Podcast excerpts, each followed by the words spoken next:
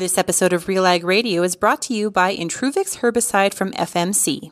Intruvix herbicide gives you the best of both worlds fast burning activity and long lasting systemic action for more consistent broadleaf control pre seed to cereals. See your local retailer today. It's time for Real Ag Radio on Rural Radio Channel 147 on Sirius XM.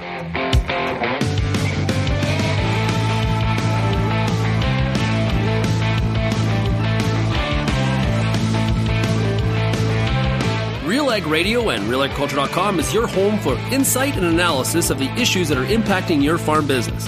Let's get real and get connected with Real Ag Radio.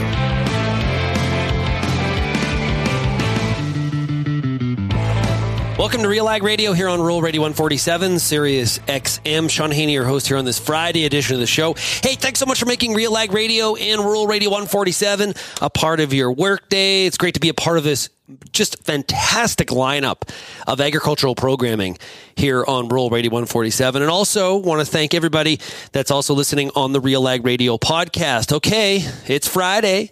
Real Ag Issues panel. Here we go. Lindsay Smith, Kelvin Heppner standing by.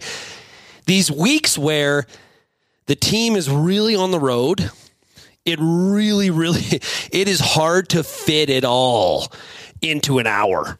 So we're we're going to have to hustle to uh, get through some of this stuff. We're going to cover uh, as much as we possibly can. We're also going to hear today from Gord Kurbis. Now he is with the Canada Grains Council. He was on a panel earlier this week in Saskatoon. I saw the panel talking about this lambda psi label change on feed use. Now, if you're growing canola, you you're you've you probably this might be on your radar. For example, you, you can't use silencer or matador this year in in 23. Okay, it's been pulled from the shelf. There's a lot of stuff happening here, a decision made by Health Canada that Gord and I are going to get into that doesn't really add up, does not make a lot of sense. And Canada Grains Council is asking the Minister of Health to intervene and course correct this. There also is potential trade impacts as well on something like, say, U.S. corn coming north, U.S. DDGs coming north for our feeding industries.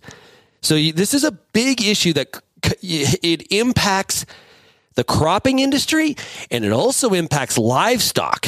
So this is far reaching. Uh, Gord is going to be here, and he is going to break it all down. And then we'll have, uh, like I said, the the Real Ag Issues panel. We'll get to that in a whole lot more. If you have any feedback on today's show, we'd love to hear from you. Send me an email, shaney at realagriculture.com. You can also find us across all the different social media platforms as Real Agriculture, or you can call the Real Ag Feedback Line. That's right, 855 776 6147. Let's take a break. And when we come back, we're going to get to Gord Kurbis of Canada Grains Council right after this. There's power, and then there's superpower. Take control, eliminate weed competition, start clean in spring. Manage weeds early in canola, cereals, pulses, and soybeans. The unstoppable superpower of pre-seed from Nufarm. Blackhawk, Conquer, Goldwing, Thunderhawk. Convenient formulations and multiple modes of action. Add more power to glyphosate, more benefits to your burn down. Go to nufarm.ca slash burndown. As you look ahead to the next growing season, there's a lot to consider when it comes to your crop. You need every possible advantage available to you. The Pulse School on realagriculture.com has everything you need to make the best choice for you and your farm. On demand videos with leading industry experts available anywhere, anytime. Go into the season confident and ready with the Pulse School on realagriculture.com. Here's what Wheat Pete's word on realagriculture.com is all about in under 30 seconds. It's wheat time. I love wheat time. I love wheat. Get that sulfur on. Get that seeding rate right. Get that nitrogen on your wheat right. Get that protein. Know your variety. Know when you need to put fungicides on Pick your product, pick your rate, do the right job, get this wheat crop right. Have a nice day. Grow amazing wheat.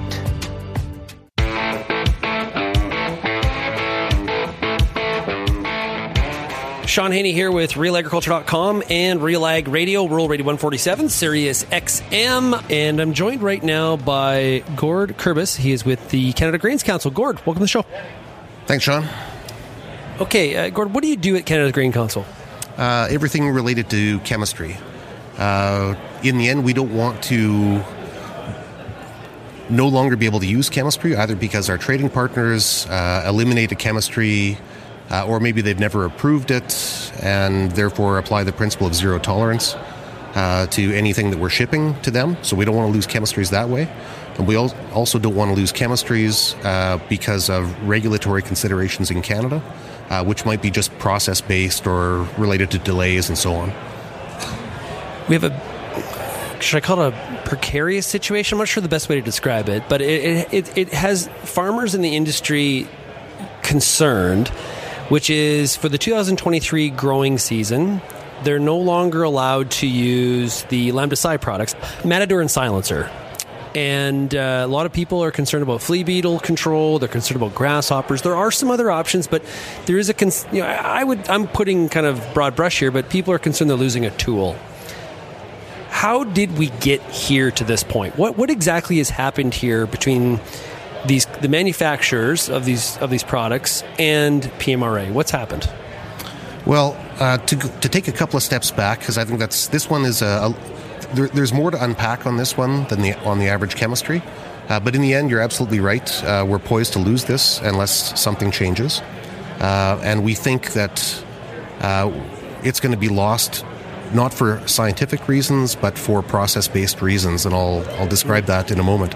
So, Shaun, here's here's how I would call it. Uh, in April of 2021, PMRA released a final decision uh, saying that all food uses were allowed for. Uh, so, uh, lambda could be used on any crop that was going to be consumed only for food, for human consumption, but it couldn't be used on any crop that was going to be fed. Um, and there's a 24 month implementation period. So in April of 2023, uh, that decision will come into effect.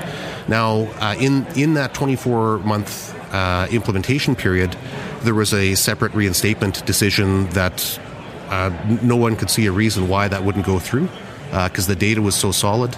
Uh, but we just received abrupt notice about six and a half weeks ago from PMRA that there were delays in timing, and so that, that's not going to happen in time. So it looks like that uh, original April of 2021 decision is going to come into force in April of 2023 unless something changes.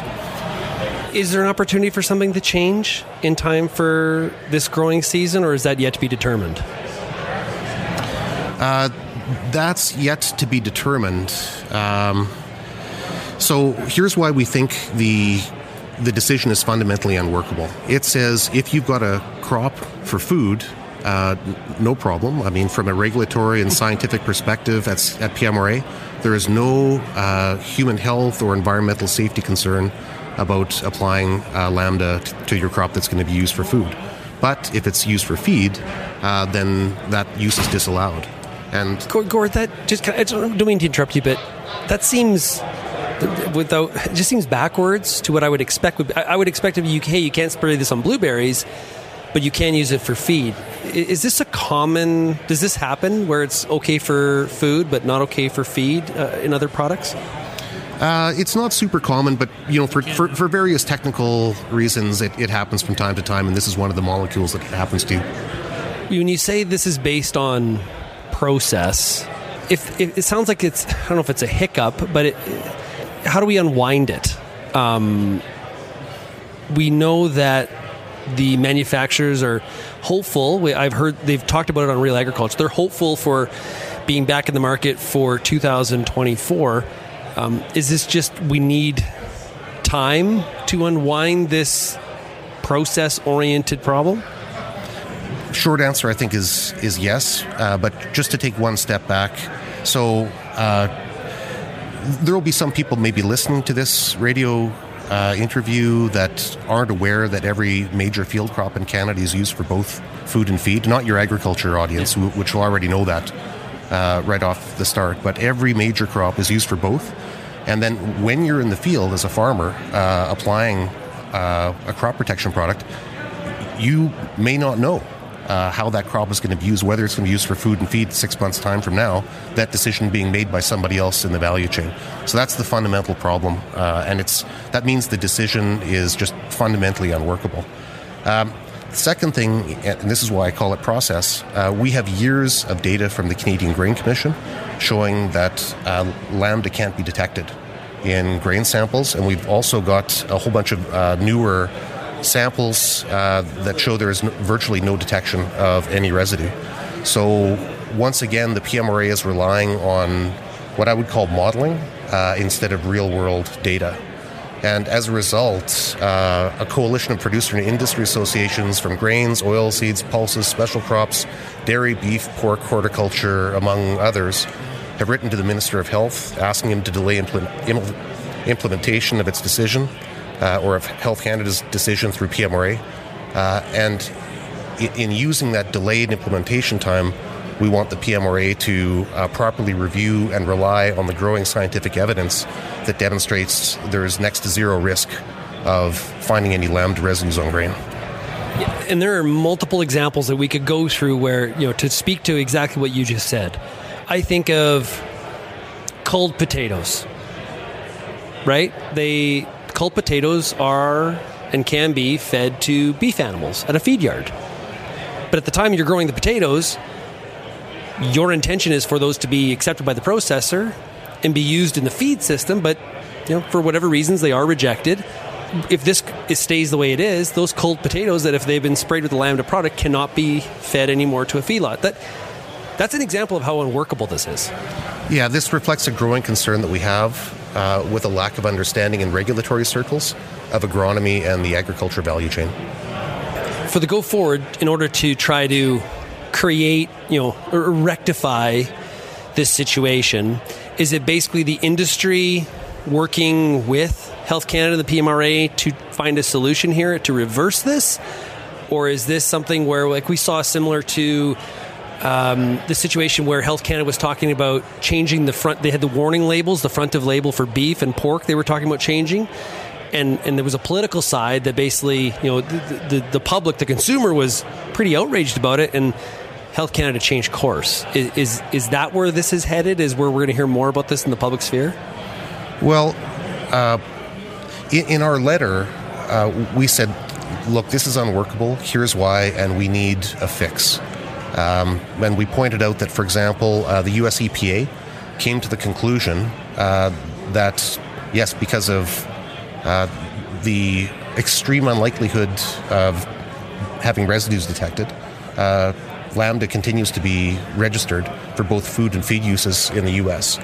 Uh, so, therefore, US grain produced uh, will have been treated with Lambda, but may not be eligible for import if the PMRA decision proceeds as it is. We don't think that government has thought through all the implications for trade, which could be massive.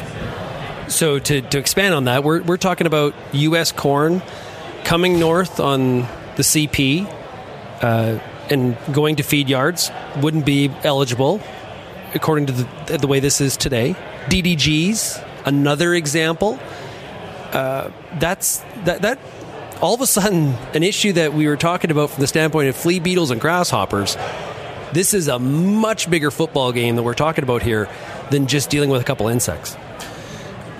Yeah, this decision uh, has the room to create a lot of havoc and confusion in the marketplace, uh, and there are a lot of unknowns, such as how uh, the food feed distinction would be enforced on DDGs, corn, soy, etc., that would be coming up uh, from the U.S.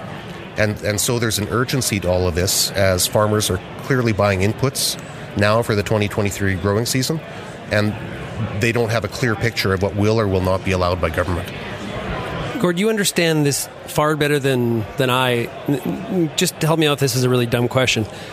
Why, why does real residue results not trump modeling?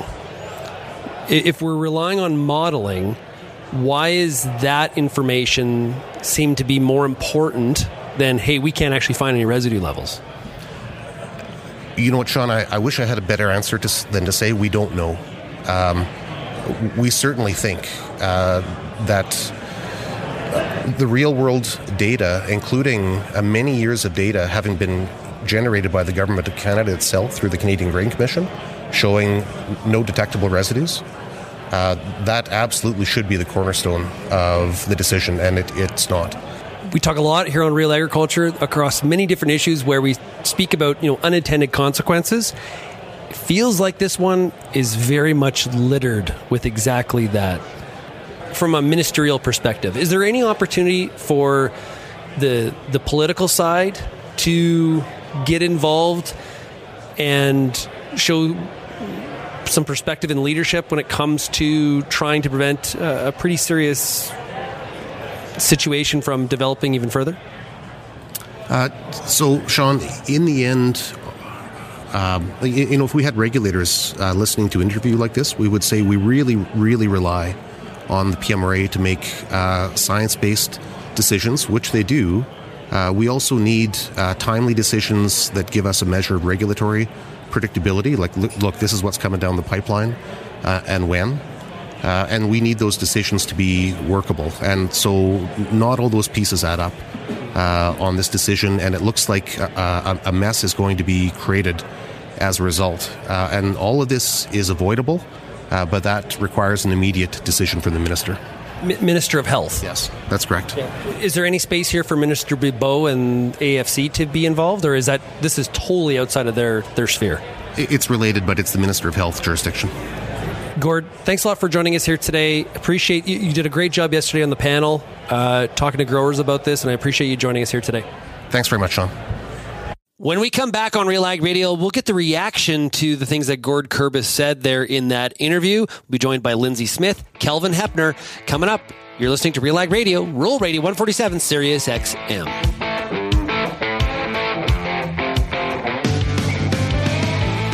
We call ourselves Canola Master because we want every canola grower to achieve growing perfection. That's why we're launching the 160 acres of gold giveaway and giving you a chance to win everything essential for 160 acres of canola, including agronomy, premium seed, use of our most advanced seed drill, fertilizer, crop protection, and everything essential for harvest. Master your canola with the 160 acres of gold giveaway. Conditions apply. Learn more at canolamaster.ca. In the last decade plus, we've seen quite a significant rise in genetic potential for yield with some of these newer varieties. Look forward to bigger yields uh, and better protein profiles as well. On a per ton basis, because we're producing more and more grain on, on every acre of land, our energy use in the last 30 years has declined by 30%. That's an incredible story. Keep up with all the latest in wheat at the Wheat School on realagriculture.com. The Corn School on realagriculture.com has everything you need to take your crop to the next level. Want expert agronomic advice? The Corn School brings you top notch expertise. Want the latest research? The Corn School brings you cutting edge research through conference coverage, trial results, and more. And the best part? It's all free and available on your smartphone, laptop, or device anywhere, anytime. The Corn School on realagriculture.com, brought to you by BASF and Pride Seeds.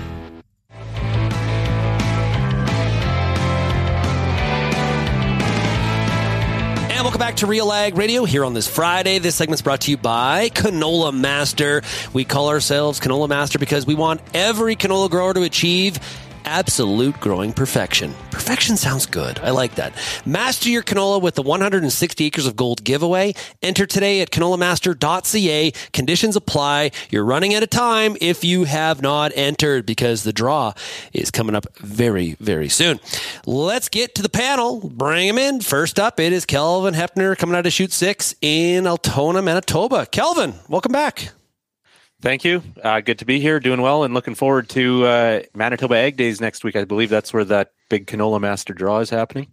Yeah, we're, the last place to enter, I believe. It is the last place to enter. The draw is that's the week it. after. After, okay. yeah, yeah, and it's going to happen here on this show, like on Real Ag Radio. They're going to make the the draw. It's going to be so much fun. I'm looking forward to it.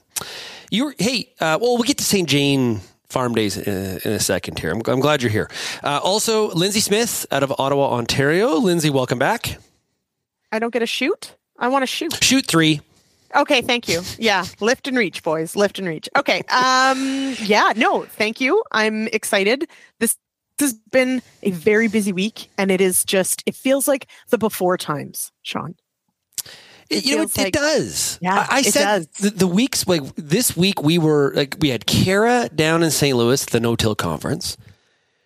Uh, a bunch of us were at Crop Production Show. Calvin was at St. Jean Farm Days. Burn was somewhere too. So Yeah, he was at the, uh, the CCA conference. Oh yeah, right. That's what it was. Yep. Yes.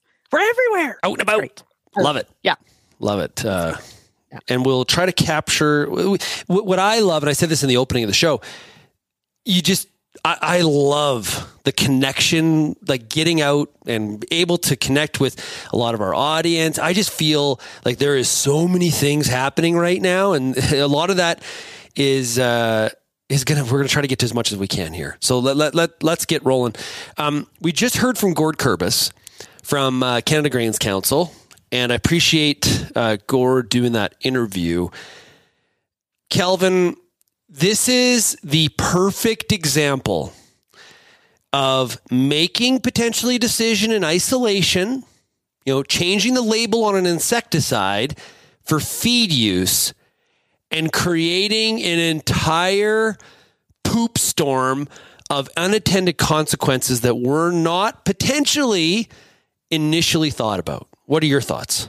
Exactly that. I, I, you summed it up there. It, this decision appears to have been made in isolation back in uh, 2021 when it was first made, and now it takes effect in April of 2023, taking Matador and Silencer off the market, at least in, in Western Canada. In Ontario, it doesn't appear that's the case. In Eastern Canada, it doesn't appear that's the case. But yeah, all kinds of unintended consequences here, as we just heard from Gordon the the previous segment, when it comes to uh, uh, inconsistencies in terms of how it's the rules are being applied and expectations on producers, on retail, on grain companies in terms of what they're doing with this grain uh, or crops, whether it goes to feed or, or food. There's also the issues around trade that. Uh, Kurbis also outlined there, where that's something we haven't heard a lot of discussion about until uh, more recently here. But uh, the potential, of course, we uh, in the past have imported large amounts of feed grains from uh, from the U.S., where the EPA. That's another inconsistency in this is the difference between PMRA and EPA's interpretation of. Uh, of whether lambda psi insecticides should be, uh, or the effect that they have, or, or I guess the, yeah, whether they can be whether they're an issue or not. And and so now we could have U.S. feed grains that normally come north, potentially having been treated with lambda psi. And, and what happens? Are they allowed to uh, still be imported into Canada to supply feed to uh, the livestock sector, especially in Western Canada? So many inconsistencies, and and. It, like during the whole NAFTA renegotiation, we talked about, hey, you know, we can't make changes because we're an inter- integrated value chain, and you know, we really depend on each other, and and then we get to some harmonization. Yeah, well, this is not that.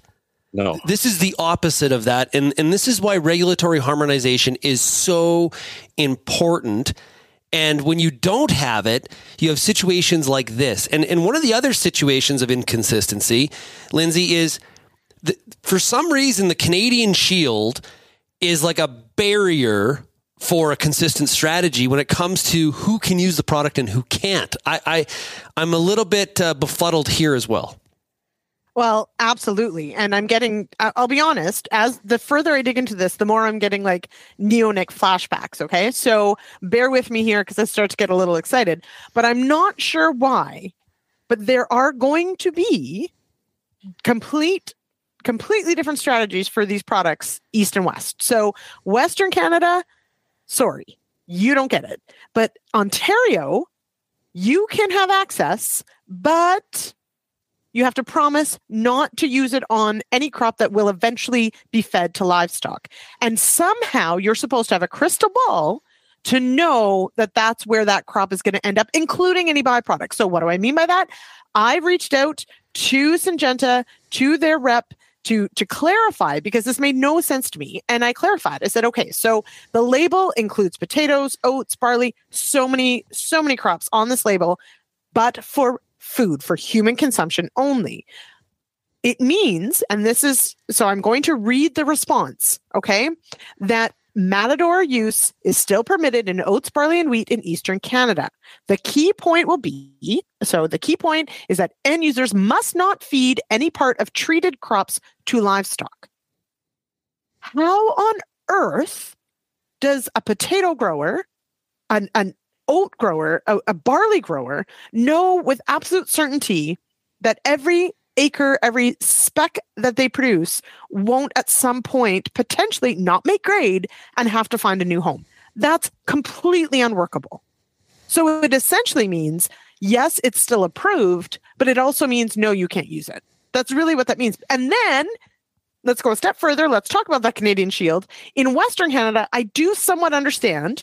And, you know, we've had this discussion about it being used on canola, canola meal exclusively for the most part fed to livestock. So right there, that's a problem. Okay, fine.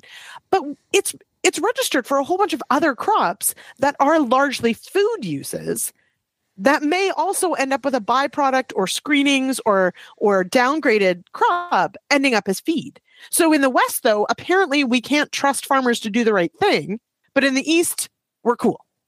It makes no sense. I, like no sense to me at all. Yeah. So I'm having neonic flashbacks because it honestly feels like a bit of a workaround of basically, as an industry, everybody going, nope, we can't make the label so we're just not going to use it and what? we remove another insecticide from the option well and the part that the part that gordon and i talked about is that why the modeling is is mm. the trump over top of actual residue results that that's the part that is I, I, someone needs to explain that to me. He said we don't know. Uh, I, am not putting that on Gord. I, I, want somebody at Health Canada to to uh, to explain that. And you and, know, and we have asked Shaun. So yeah, that yeah, is yeah. maybe one thing for our, our, audience to keep tabs on. This obviously, um, I'm hosting the radio show next week, so as we get updates, I will share them there as well. Um, and there's more to come on on the website as well as we follow up because we have a lot of these questions out there to our regulatory bodies to get answers as to how this decision was even made. This, so we'll see. Go ahead, Kelvin. I think this is also an example of an issue which we come across fairly often in agriculture where something is quite technical in nature, especially to somebody who doesn't work in agriculture. And even to us, this is quite technical, never mind somebody who has no familiarity with, uh, with products used for controlling pests and crops. Uh, so I think this is an example where some of those key decision makers that actually have a, a big picture view, such as the health minister himself, uh, it's quite technical and there's a, a learning curve involved and I, I think we sometimes uh, come up against this barrier of of the technical aspects of agriculture not being well enough understood outside of our little silo here. It I think it's really important that livestock farm groups, you know, like the CCAs of the world, they get super involved here. I also think it's critical. I think it's it's you know one of the scenarios as we talk about the trade impacts with the U.S. because we are so integrated. We need you know some of those same parallel groups on the U.S. side of the border to be phoning the trade minister and Health Canada saying, uh, "Excuse me, what exactly are you doing? This reminds me so much. It gives you neonic flashbacks, Lindsay. I think of the front of the package beef labeling or the like mm. the the warning labels." On how it just like we, we're going to do this, and then there's like, what about this, this, this, this, this? How it doesn't make sense. Yeah. It's and, where and a I, decision is made by a specialist, an expert in such a narrow field, and they, like you said, Shaun, they make this decision in isolation. And the big picture, it needs to be understood by people in the big picture who have a better understanding of all the unintended consequences around that uh, that also happen. And there, that example, we saw intervention from a higher level, and that's what Gord's talking about. Whether there's a possibility of intervention at a higher level here from the minister's office. Lindsay, wrap it up. And- yeah, I just want to quickly point out that because some people have said, like, why didn't we have this debate in 2021 when the label came out? And I do want to point out that the issues with this label change were identified, um, but uh, Syngenta and others were in the process because you can um, put in for basically a, an exemption or a change. It they that did happen. It's just that why we're talking about this now is that in late November, we found out that PMRA said no, they were sticking with the label, regardless of all the work that went in to try and get it reversed. So I just did want to point that out. Yeah. And there also is, I, I heard from a few growers this week when I was out in Saskatchewan saying that, well, yeah, we can still use it in 23. You can't. Well, you can if you follow the label, but where you, you also have to get it. So yeah. the label, right? So the label still stands whether the product will be sold or not, but you have to adhere to the new label whether you bought it in 2023 or in 2022. And that label states it cannot be used for anything that will be fed to livestock. So yes, technically you can use it, um, but you would run contra- contravene to the label potentially. We're gonna take a And break. declaration. Yeah, you're That's right. sale. That's yes. right. Yeah. Um, make sure you're talking to your agron. If you're out in Western Canada, make sure you're talking to your agronomist, your retailer. You because this is this is a fluid situation. Need to stay on top of it. Make sure that you're talking to those uh, to those experts you rely on to uh, make sure that you're you're doing the right thing. Okay, let's take a break. When we come back, we got more to chat about. We got a three amigo summit to chat about. We got some inflation data out of the U.S. That and a whole. Oh, hey, what about the future farm groups? There's that one too. we'll be right back. You're listening to Real Ag Radio, Rural Radio 147, Sirius XM.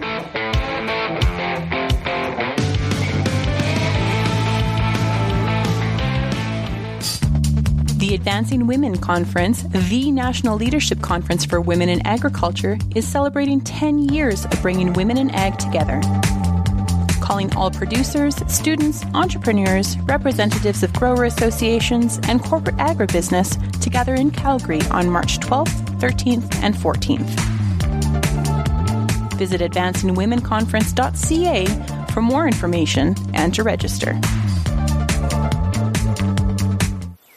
Canola and its beautiful bright yellow flower blankets the prairies every growing season with 20 million plus acres. There's one place you need to go to get all your canola agronomic information canolaschool.com. That's where you'll find all you need to know about seeding, disease, weeds, and insects, harvest, and marketing. Engaging and informative content all at your fingertips when you need the information. Visit canolaschool.com, brought to you by Invigor Hybrid Canola and BASF Canada.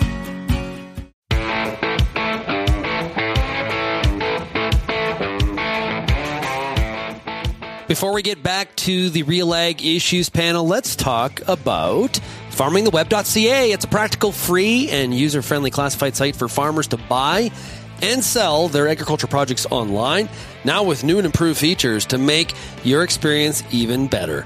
Visit farmingtheweb.ca. Shaun Haney, Kelvin Heppner, and Lindsay Smith. Hey, Kelvin, how was uh, St. Jean Farm Days this week? Ah, it was. I, I enjoyed it. It's always one of my favorite, uh, maybe my the top of my list of favorite farm shows. It's kind of in my backyard here in southern Manitoba, and it's a small town hall, and they they pack it full of trade show booths and uh, farmers, and so yeah, it was good to have it back after uh, a two year hiatus, and I'd say uh, farmers were excited to to be back at a, at the show and have it on, but uh, the market outlooks and some of the presentations about uh, costs and expenses and where things are headed in 2023 economically, uh, not as not as rosy as uh, We were as like- everything else at, at the meeting. really? Because so it was interesting because at uh, crop production show, I heard Chuck Penner give a market update. I caught the one on uh, wheat and pulses. I thought he was somewhat uplifting. Like he had a positive look at uh, kind of in line with what we saw at yesterday's uh, USDA report. What, Okay. what were you hearing at St. Jean? So the keynote that I heard yesterday was from Brad Magnuson of Magnuson Consulting. He kind of does uh, well. He does market analysis for credit unions across Canada on the agricultural side of things, and so his uh, his outlook is that we're headed for a recession, and uh, inflation is going to remain high for longer than people think, and uh, along with uh, he, he looks at oil prices or energy prices as a, a leading indicator of where we're headed in commodities. And if you look at that, then uh, we're on the way down or on the backside of a super cycle, he thinks. And so uh, we're, yeah, basically his advice is lock in price of futures or lock in pre-sell uh, book stuff for fall as as you can at this point because Really? we're headed lower so more of a bearish outlook definitely but Yeah. that's the thing there's there uh, there's room for many opinions on where the markets are headed So, but also, if I can jump in, Yeah. he also exactly that does a lot of consulting for the lender side. So, a bit of a different, maybe risk management lens to look Yeah. at things versus the other. But I would say, Shaun, I agree. You know, Chuck was pretty pretty positive on on some things so much as demand side i think um on the pulse side just because you know also i think part of that is canada will have some to sell this year and next year. Um so that's probably so that's probably a good thing. Um but yeah so interesting to see the the sort of the the recession and the inflation and the cost side, I think I think you're right, Kelvin, that that we we can't um, ignore that part. And Another presentation I took in yesterday, Manitoba Agriculture every year puts together their cost of production estimates and profitability forecasts for all the different crops that are grown here in Manitoba and Western Canada. And so uh, they presented their 2023 numbers, and uh, and even there, uh, sure prices are high, but there's a lot riding on getting yield to uh, to cover your costs here. It's uh, like yield certainty is is worth a ton right now with the risk in the market, which is something that we already right. faced in 2022. But it's certainly like the range you're what you get for yield. There's a, a wide range in what your profitability or, or loss could look like, uh, completely dependent on yield. But similar to Ontario, and I know I'm going to get emails from Manitoba. I'm sorry, you have a lot higher probability of that working out than say if you're in the Palliser Triangle. Like try farming in Swift Current. Yeah, but those risks are reflected in land values and your costs in other places. So it is, yeah, I, you can. I, I think it balances the market balances that out in, in different areas such as land values or rent prices. Yeah, yeah, it's there's opportunity though. If, yeah, if like to your point, if, defensive response. Yeah. oh, defensive.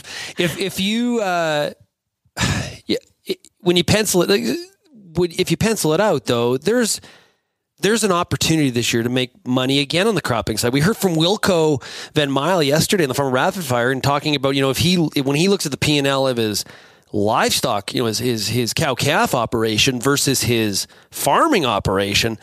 It's really hard for the cow calf side of that business to even come close to the potential uh, and the margins that are being seen right now on the cropping side. Lindsay, this continues to be this. This is the reality uh, across not just the cow calf sector, but I'm sure you could throw a lot of different kind of livestock in into that same sort of comparison mix where it there's a lot of challenges for the cropper, but it's much better to be a cash cropper right now from a profitability standpoint than livestock.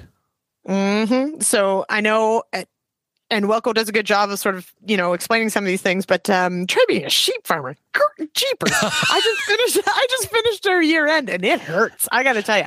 Um, so because one of the things exactly that in the livestock sector, of course. Um, so for us specifically for the for the lamb market, like prices tanked last year. So you had increasing. Uh, costs just like everybody else had to deal with, whether it was your diesel or your fertilizer or what, um, and increasing costs but actually, you know, land prices tanked last year. So yeah, it's it's definitely tough. But to that point, you do have to make the production and you do need a sharp pencil. You do need to plan ahead. You've got to make use of the risk management tools in pricing that exist, um, both to the cost and to the the the income side. And that, of course, brings us into. I'm going to put in a little plug because I think it's going to be a fun one and lots of discussion from it. Uh, the discussion of budgeting. So, do you make a budget, and if so, where does it live? That is one of the questions we're asking this week on Real Ag, and and uh, it's a good one. I think. Where does yours live? My budget? Yeah. So mine does exist actually on a laptop. It is a spreadsheet. I asked my partner Chris, "Where does our budget exist?" And he said, "What's a budget?" so that just now he's somewhat tongue in cheek, but that is the difference between us. His his would exist in his head, and it probably requires 30% inflationary figures to the top and bottom. Um, but mine is mine is on the laptop and I show it to him and then he ignores it. So I, I, you know what?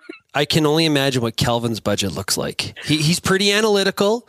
He's probably got some oh. calculus calculations involved. He's got all the sensitivity analysis broken down. He, he he's probably really ripping a good Are we one. right, Kelvin? No, Are we right? no, it's not. It's it's it's usually kind of haphazard and not all the numbers are updated and yeah it, I it's something I've been trying to work on here this winter but things are getting busy again so yeah yeah but it's uh, yeah. I, I do have it on computer I use actually use a software program for it so okay. it is it's, it's not just in my head but uh, yeah it's it's uh, a tough one it, it requires it, some work. Yeah, as an entrepreneur, yeah. and a lot of our audience is that this is a common thing. Like you know, this is like I think all entrepreneurs in any industry, this you could ask this question.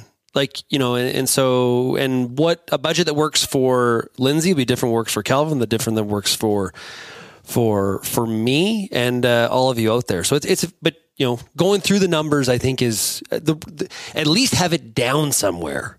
Mm-hmm. And refer to it. There's a whole bunch of stuff. We, we've got a Mind Your Farm business uh, about budgeting. So check that out at mindyourfarmbusiness.com. Uh, Kelvin, oh, I hey, I wanted to hit uh, quickly on the impacts of avian influenza and some of the impacts on prices. You, we were kind of chatting this morning through text about that. One of the impacts has been on egg prices, and we're seeing big differences between Canada and the U.S. in terms of where prices have been in the last twelve months. Yeah, there's been a lot of attention, mainstream attention, social media, uh, talking about egg prices and and how expensive eggs are right now, and a lot of that is out of the U.S. I think because in Canada, we look at the CPI data from the U.S. Uh, new information this week showing egg prices up 59.9 percent this or in December, or, sorry, November to November, I believe that is. So uh, that's a 60% increase, whereas in Canada, our latest CPI data from Stats Canada shows only a 16, which is still large uh, historically. Mm-hmm. But it's a 16% increase in egg prices in Canada, according to Stats Can, the latest numbers there. So, hmm. yeah, that's quite a difference. And on the chicken side of things, the impact of AI hasn't been that stark. In the US, I believe I talked about it last week on the show. I think it was 13% year over year uh, for US chicken prices or poultry prices increasing, whereas Canada was closer to 9 or 10%, a few mm-hmm. percentage points lower. So, but I, I do think that this is an example uh, that uh, everyone who likes to criticize supply management and say that it costs Canadians more, I think this is an example right now of a scenario where uh, that uh, coordination in the market does lead to some more predictability for consumers pricing on the pricing side of things as well. Yeah, Lindsay, we saw some U.S. CPI C- CPI numbers, I should say, out this week. Uh, kind of makes us wonder, kind of where the Federal Reserve goes forward uh, we may see a bit of a slowdown, I guess, maybe in the size of the rates. Like maybe we'll park the 50s and the 75 basis points and stick to 25s. And obviously, we're watching where all that goes in Canada here as well on this inflation. Inflation is still a, a, a topic that's going to be discussed, I think, regularly on the show. Yeah, absolutely. Unfortunately, much to my chagrin anyway, because it's not my favorite topic, but it does, it's certainly exactly that. We are not past this at all. Um, and, but when we, when we start to put together all of the different numbers, so the jobs numbers and the CPI and all these sorts of things, um, I, I really do think we're going to have a hard time not continuing to increase rates I think you're probably right at a slower rate, and and maybe we are getting to the end of the increases, but um, I I wouldn't be betting on there not being another one or two or more in the mix uh, for the next little while. Um, and I just want to quickly on this topic of very expensive eggs. I will say the memes on the fancy chickens wearing you know name brand purses and the whole bit because of the price of eggs are really quite amazing. There's, so there's a good one about uh, eggs somebody's made there's a farm i believe they're in the states they made one uh, comparing egg dealers to uh, the show narcos uh, and and the cartel yeah so it's amazing it's, yeah. it's quite funny even if it's not St- even if it's not funny yeah far from from real but yeah it's, yeah uh, it's but still good. a relatively relatively cheap protein it is, oh, absolutely, and fantastic protein. But I do want to. I mean, my hat goes off to to the supply management system under this discussion. And Kelvin's right. Supply management often gets a lot of hate for all sorts of different reasons. But I think what we could look, and I'm sure there will be master's projects that do look at it, is especially in a crisis like avian influenza, having more control over supply actually especially with something with a relatively tight turnaround like laying hens and and and chicken and these sorts of things um, having that added oversight can actually really buffer the response to it so i, I would say it, it's a good news story certainly for the canadian uh, feather industries for sure hmm. if if if only we could have the same sort of cost control when it comes to the difference between canadian and us beer prices um Okay, but what about iceberg we lettuce? do. That's those are taxes which are controllable yeah, by government. Yeah. Okay, but honestly, has anyone tried to buy lettuce? Like, it's who wants iceberg lettuce for five bucks a head? That's ridiculous. I'd rather pay ten bucks for eggs. Anyway, mm. carrying on. We got to take a break. When we come back, we're going to talk right to repair, as well as will we see more consolidation going forward when it comes to farm groups? You're listening to Real Ag Radio. It's the Real Ag Issues panel. Be right back.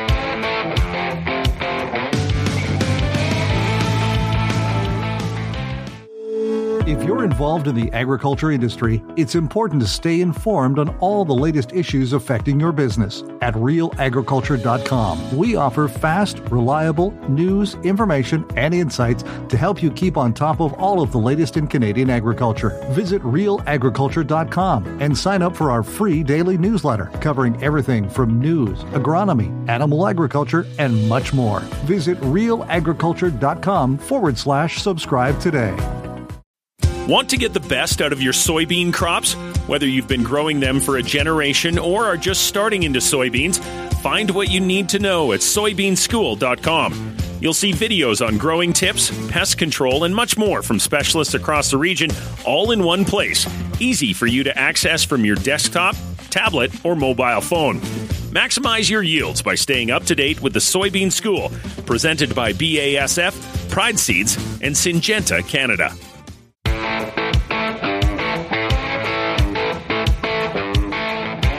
And welcome back to Real Ag Radio. Last segment before we head into the weekend. Hey, Monday, markets are closed. It is Martin Luther King Jr. Day on Monday in the US. So the markets are closed. I, I, know on US holidays where we don't have a Canadian holiday, my email flow reduces significantly. So maybe it'll be a, a super productive day. Hey, I want to mention heads up seed treatment. Protect your beans from rhizoctonia, root rot, white mold, and SDS with heads up. Visit your nearest AgriMart location or visit headsupst.com to learn more. Shaun Haney, Kelvin Heppner, Lindsay Smith. Uh, hey, Kelvin, uh, American Farm Bureau meeting happened in Puerto Rico at the, it was, I think it was on Sunday, Monday, and uh, an interesting agreement on right to repair between the Farm Bureau and John Deere and potential positives for Canadian producers. Yeah, I think there will probably be some downstream effects that are benefits for for Canadian producers here if this deal stands as it's intended to. Uh, there is some skepticism around it. Uh, certainly, it is seen as a milestone in the the whole right to repair movement and ensuring that farmers have a right to repair. This is something that we haven't seen a major manufacturer like John Deere uh, do in the past. So, for them to sign this memorandum of understanding with the Farm Bureau, saying that they're going to give U.S. farmers and their mechanics access to uh, diagnostic and repair codes, manuals, product guides, diagnostic tools. Uh, that is a, a, step in the right direction for those that want to ensure farmers have the right to repair equipment that they they own. Uh, of course, that whether farmers what farmers all own, that's something that Deere would probably dispute when it comes to software and some of the new technology that we've seen over the last five ten years added to tractors and equipment. But yeah, this MOU is seen as a, a, step in the right direction for the right to repair movement from the advocates for right to repair, but it is also uh, has some uh, some details here, such as enforcement. What there isn't much for enforcement mechanism in this MOU, as uh, really it's just withdrawal by either side. Deere could withdraw from the deal with only 15 days notice if any state or federal government in the US enacts legislation or regulation that applies to issues that are covered in the agreement. So there's also a clause in there that the Farm Bureau has agreed for its part of the deal to refrain from promoting federal or state right to repair legislation at the state level. And so that's where uh, we'll have to see how this deal unfolds, whether it uh, it has the intended benefit to American farmers. And we, of course,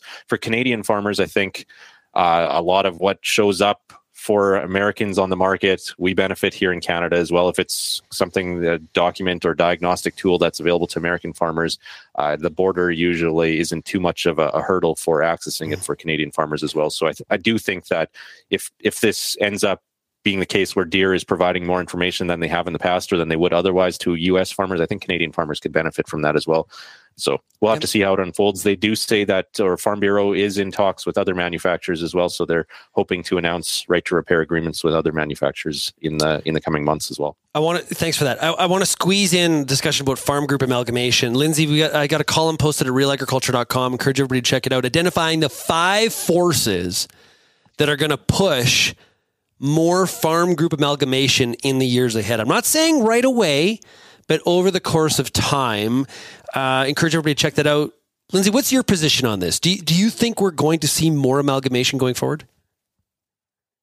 Well, so the short answer is yes, but I want to back up one more step because we we also had this conversation. We this is an observation and a discussion that I think is really important to have, but also recognizing that we're not talking about the value of farm groups. We're talking about the pressure and the forces at play that that are making amalgamation or consolidation, if you want to put it that way, uh, a reality. And so, you know, it, one of the key things I think that really is making that is really driving this and will continue to drive this is a economics and efficiency because especially for some of the smaller groups, s- some of the smaller crop types or livestock types, um, it's difficult to get that critical mass. You have to spend so much money just on admin. Uh, there's not a lot left over to commit to maybe long term research or long term projects. Uh, it makes it really difficult to to do some of the bigger picture things. And then the second one, and yes, we name five, but I think the one that maybe is driving this as well is yes, there are still lots of farmers, don't get me wrong, but realistically, there are fewer every year. And if you look at engagement, engagement can sometimes really, really sag for some organizations. And, and we all get a little tired sometimes. So if I grow four different crops, do I really need to go to four different AGMs? Chances are I'm going to decide to pick one or two and it's probably going to be my two biggest either profit drivers or acreage base or whatever. And that makes sense. So but realistically a lot of the issues that plague you know those top two probably also impact the other two. And so why not sort of bring these together? It's at least worth a discussion. And in certain instances as we've already seen and i think we will continue to see it really does make sense to consolidate to amalgamate to work together. Yeah. I, I would not i'm not questioning the value at all uh, we talked about this issue with lambda-cy. Corey Loessin, who is on, um, you know, been heavily involved with with commodity boards, uh, Sask Pulse, Pulse Canada. He pointed out in the panel that he was on with Gord Kurbis. This is why we have farm groups: is to make, is to prevent things like this going through and to change bad decisions when they do happen, Kelvin. Uh, Manitoba Crop Alliance is one of the examples we used in the article. The GFO was another one. Um, you know, we. What's your thoughts on this uh, paradigm? Oh, I think it's it's inevitable that things continue to move in, in this direction as uh, we look for more efficiencies, both in terms of the number of people involved on on these boards, the number of farmers that are willing to and put their names names forward uh, is is not increasing. So uh, that's that's part of it, like Lindsay said, and then also to focus on the issues and and even to uh, have a politician who can pick and choose which group he wants to listen to and which priorities wants to focus on has can do whatever they want. Whereas if you have a large lobby group that is is unified and and brings forward an entire industry's perspective i think that has a lot more sway in terms of political influence and, and shaping those policies and having a voice in uh, in legislative buildings as well. Yeah. Hmm. that's definitely one of the things that I, I think does come up every once in a while especially on some of the tougher issues is you know when you look at who gets lobbied on Parliament Hill and and how many meetings they have and and then you look at how many different groups and you start to wonder like could we have maybe had a bigger impact if um you know it wasn't split between all these different groups? So yeah. So definitely there's potential there I think especially on some of these big points.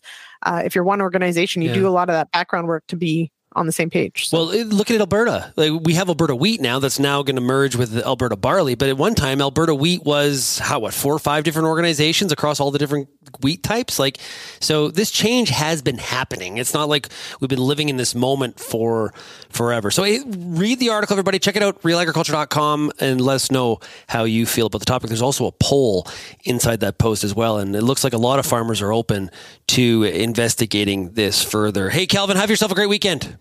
Thanks, everyone else as well. Take care. And Lindsay, all the best to you. Yes, and we'll see everybody next week. Absolutely, Lindsay will be hosting next week because I'm mm-hmm. I'm off. I'm I'm out, I'm out on assignment, as they mm-hmm. say in the biz. So uh, if you have any feedback, you can send me an email, shaney at realagriculture.com. You can also call the Real Ag feedback line. The number is 855 776 6147. Thanks, everybody, for getting real and getting connected with Real Ag Radio. And we will chat again on, well, you, you won't chat with me, but you'll hear chat with Lindsay. have a great weekend, everybody. Thank you for downloading this episode of Real Ag Radio, brought to you by Intruvix Herbicide from FMC. Intruvix herbicide for cereals delivers outstanding control of the toughest broadleaf weeds like volunteer canola, narrow-leaved hawksbeard, and kochia, including groups 2 and 9 resistant biotypes. See your local retailer today.